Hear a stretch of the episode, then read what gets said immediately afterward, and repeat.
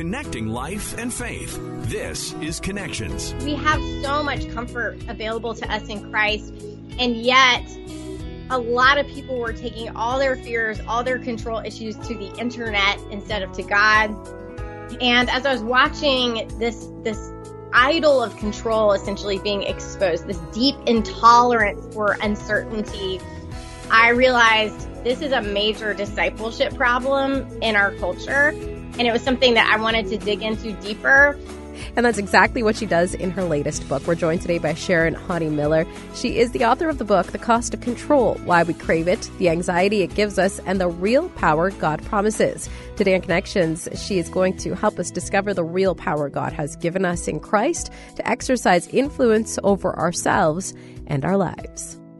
We're joined today by Sharon Hodde Miller. She is a teaching pastor at Bright City Church in Durham, North Carolina. She's also an author. Her latest book is what we're talking about today. It's called The Cost of Control Why We Crave It, The Anxiety It Gives Us, and the Real Power God Promises. What got you into ministry? What is it about ministry that you're passionate about? Well, I got into ministry because God called me. That's a good reason yeah, that's. I mean, really, it's it's as simple as that. You know, the longer there's probably a much much longer version, but that that is how I got into ministry. What is it about ministry that you love so much now that you are in it? Oh, um, I love teaching the Bible. Like, mm. I really love it. And I think part of that goes back. I remember when I was 14 or 15, the first time I understood the Bible wasn't this like book book of wise sayings basically but that it was you know living and active and really good like good hmm. content you know? I remember the first time i was like do people know what's in here? Like this is really good. And i think a lot of my teaching is sort of driven by wanting other people to have that same moment of like whoa you know about right. what's in, in scripture it's it's exciting, right? When you get a new perspective or a new understanding of a piece of scripture and like, whoa, this is what mm-hmm. Jesus was saying to these people or what God was saying through the prophets or whatever.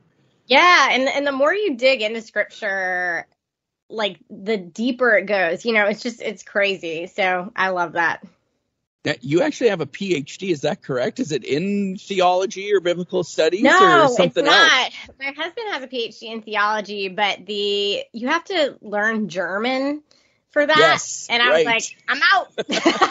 I'm that. That's so, what I'm going to do a DMin one day instead of a PhD. Yeah. Yeah. So mine is in actually educational studies, which is sort of a hybrid discipline of psychology, sociology, theology, philosophy. It kind of pulls in all these different things. And then my topic was why evangelical women go to seminary. Very interesting. I got to read that thesis sometime then. Uh, and then you and your husband decided to plant this church together. What was that process like, and what was that calling like there? How did you discern that? We actually swore we would never plant a church. Like we had no desire to plant a church. We felt like that was great for other people and we were fully supportive of them, but we just thought God would never call us to plant. But then about five years ago, a little over five years ago, we were praying about taking a position at another church. And in the middle of that interview process, my husband got this literal like vision from God that we were not supposed to be doing that and that God wanted us to plant a church. And at first, he didn't even tell me about it because he was like, we're not doing this.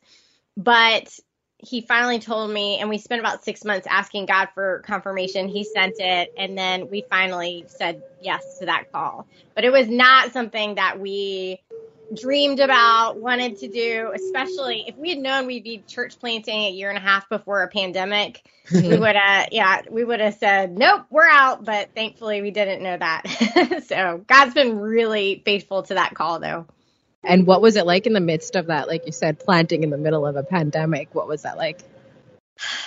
You know, very hard, very hard. Like the the beginning of the the early years of a church plant are hard anyway. You're you're clarifying your identity as a church, which is a, actually a very painful process. Hmm. But the pandemic sped that up because every decision that we made during that two year period, it clarified our values as a church. And that was very good, but it also meant some people said, I'm I don't agree with that or that I don't value that. And so they left. But it, it also had the effect of drawing people as well. And so that was good, but it was a painful experience in the meantime. Now, not only are you involved in ministry, you're also an author. Your latest mm-hmm. book is called The Cost of Control Why We Crave It, the Anxiety It Gives Us, and the Real Power God Promises. Now, this is something that many of us can relate to. Mm-hmm. Why did you decide to put this book together? Well, we were just talking about the pandemic, and the pandemic was a big inspiration for it. I was watching how people in our church were responding to the pandemic and I was also watching how Christians online were responding to the pandemic. Oh. And it was striking to me that by and large, Christians were not responding to the pandemic by drawing on the millennia of spiritual resources that have been handed down to us by Christians before us by, you know, God's most of scripture is written by people who are living through plagues, oppression, exile, you know, we have so much comfort available to us in Christ. And yet, a lot of people were taking all their fears, all their control issues to the internet instead of to God. And as I was watching this, this idol of control essentially being exposed, this deep intolerance for uncertainty, I realized this is a major discipleship problem in our culture. And it was something that I wanted to dig into deeper but it also in that process it helped me to identify i never thought i struggled with control. Like a lot of people ask like they say how did you know you're a control freak? And i, I am like i didn't I, didn't. I didn't think that i wrestled with it until i started digging into it to really form spiritually form the people in my own church. And it turned out god had some lessons for me as well. That what what do you think some of the biggest uh, issues were then how the church has been responding the last two and a half years to the pandemic and the, the things that you saw playing out. Yeah. So I think a, a big revelation from the last couple years is that we live in a culture that is constantly promising us control because of our technology, because of advances in science and medicine, we are constantly promised predictability. We are promised certainty. You know, we know what the weather is going to be probably 10 days from now. We know when a package that we ordered is likely to arrive on our doorstep within, you know, a matter of hours we if we're having like a physical problem we can go on the internet and google what's going on. We're also promised a lot of control over our bodies like all these diets to keep our weight down or to protect us from getting cancer. Here's all these serums or whatever to help you defy aging. And so we're constantly promised control but that control is an illusion and what we saw in the pandemic was sort of this market correction, this return to reality. And you know the the title of the book, The Cost of Control, is that whenever we try to control something that God has not given us to control, it comes with a cost. And one of those costs, when you retreat into the illusion of control, is your faith at your because you are taking your fears to control to rescue instead of God. And so I think what we saw was the illusion of control that we'd all been retreating into thanks to our technology. It was suddenly shattered, and we found ourselves unprepared to live in the actual world. So, how do we get back on track and how do we figure this all out? Well, part of it was hopefully just naming that that that the reason that we struggle so much with anxiety, a lot of that is actually control related. And so that's another cost of control is anxiety. Anytime you try to control something that God has not given you to control, it it creates anxiety. And so just naming part of the reason you are you're responding to the world the way that you are is you're trying to control it. And so simply naming that is I think very very powerful. There's there's a phrase when you name it you tame it and I think that that is the case here. But for me also the cost of control that concept is what was really helpful to me because I don't know about you I know as a Christian that I shouldn't try to control things. I know mm-hmm. that. You know, when I'm in a situation, I know I should surrender, I should trust God, I should let go that has never been helpful to me. like in the middle of it, that has never been helpful to me. But understanding that anytime we try to control something that God has not given us to control, it will come with a cost. And that is a rule of the universe because it was written into creation in Genesis 3. Understanding that and accepting that, that has reframed things for me because in situations now where I realize I am trying to control my husband right now and I can keep pushing in this direction, but it will cost my marriage. And I might not see that today, I might not see that tomorrow, but it's going to take a toll on our relationship, our on our intimacy. And that is a very different question because it's it's not simply saying you shouldn't control your husband, but it is going to cost you when you do. And that's what I found just generally knowing that that you shouldn't do something is not as compelling as knowing why. And that is the message of this book, the why of why we shouldn't control. So if you are saying that when we try to control something that's not ours to control, it causes anxiety, then are uh-huh. you daring to suggest that when we submit and give up control and give it to God, that might give us the opposite of anxiety, which is peace? Yes, I am daring to submit that to you. That and it's it's it's counterintuitive when you are in really difficult situations in you know relationships with loved ones where they're making decisions that you really want to walk them back from or you want to snatch them away from. Everything in you wants to force that person to make a different decision. And it's easy to think that the reason I feel so much anxiety is because of the decisions that they're making and that is a piece of it but not recognizing you're actually exacerbating that anxiety far, far more by trying to control this situation.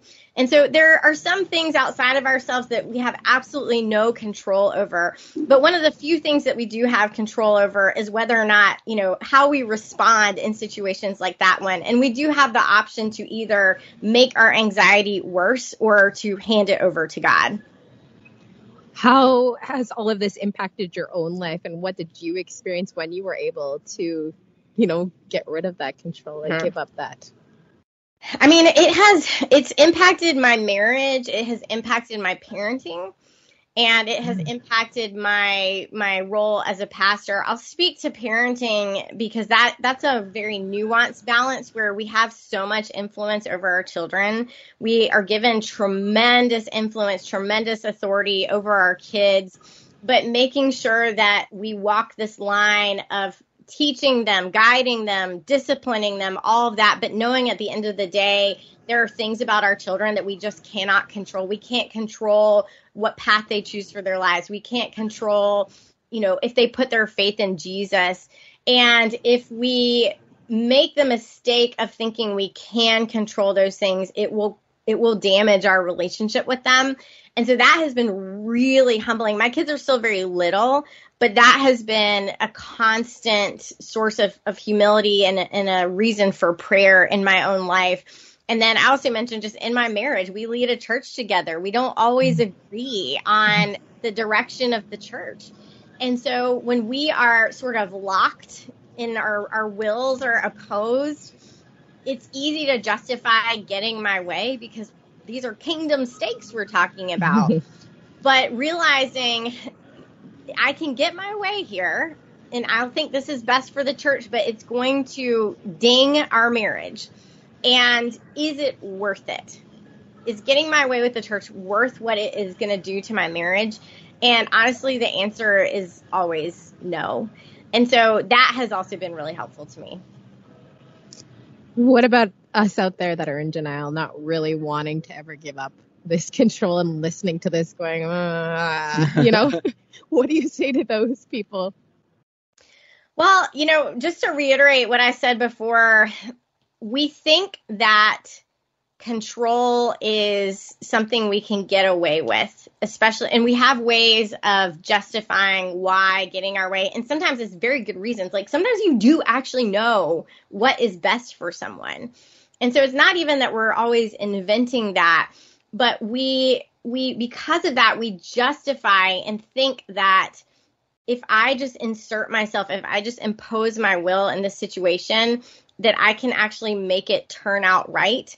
And part of the reason we know that that's not how it works is that that is not how God works. When we look, especially at Genesis 1 and 2, where we see this perfect relationship between Adam and Eve and God, we see that on the one hand, God is in control, but he is not controlling. He does not micromanage them. He has this way, there's this mysterious balance of God's sovereignty and their free will. And that is a balance that, as his image bearers, is really important for us to honor as well. And when we don't honor that by trying to control people, then we are defying the order of creation. And we see the fallout of that all throughout Genesis. Every time people, Sarah is a great example where she knows God wants her and Abraham to have many descendants. She knows this is God's will. I'm going to help him achieve this. And then she brings in Hagar into this situation, and then Hagar has Ishmael. And not only does it not fix the situation, it makes it way, way worse. And that is what we know will happen whenever we try to control things that we have not been given to control. You're, you're making me think a lot of a certain disciple, actually. And I'm not saying that anybody that has control issues is like this person, but it makes me think of Judas, right? And mm. anytime he spoke up, it was about control. And What are you doing? Why are you doing this? Why are you letting this woman waste money on this perfume and stuff, right? And we oh, anointing your feet. We could have done this. We could have done that. You don't know mm-hmm. what you're doing. yeah. Yeah, it's control is at odds with reality is the plain and simple truth. And so for anyone who's listening thinking, but I know, I know what's best. I need to control this situation. I want to say I have compassion for that. I completely understand. I'm in that spot all the time, but that is at odds with reality. It is at odds with reality as scripture narrates it to us. And we can deny that and it will cost us, or we can receive it and it will not. So technically, we can be in control, but not take control. Yeah, I mean, in control is is also that's a really I don't even know if we have time to go down. people probably need to people probably need to just read the book. But I actually define control two different ways. The first is when you are imposing your will on people or circumstances. Mm-hmm. But very often, what we are actually after is not actual control, but simply the feeling of control, that illusion of control, which has nothing to do with whether or not you actually are in control. And our desire for that feeling of control can be just as damaging. mm-hmm. and, and, and we see that with everything I described earlier with the pandemic is we were retreating into this feeling of control made possible by technology and because of that, we were taking all of our fears to technology and the internet instead of bringing them to God. And so even with that, I would be I would be really careful about using the language of, of feeling in control. God does give us power. He gives us influence. I describe this using a word called agency, which is the power to influence oh. ourselves and circumstances. We have tremendous influence. But the real question I would say is putting down the power that God has not given us to pick up the power that He has. Okay, you've piqued my interest. You've convinced me I need to read this book. And I'm being serious here. It's really got me thinking now. So tell us, how do we get the book? And also, how do we follow along with you online? Keep up to what else you're doing and your latest projects and ministry. Well, the book is available anywhere books are sold, and I am most active on Instagram, Sharon H. Miller. You can find me there. Thank you so much for making time for us. We really appreciate it. It's been fun. And thank you so much for joining us and for listening today. Don't forget to subscribe. We'll talk to you again on Connections.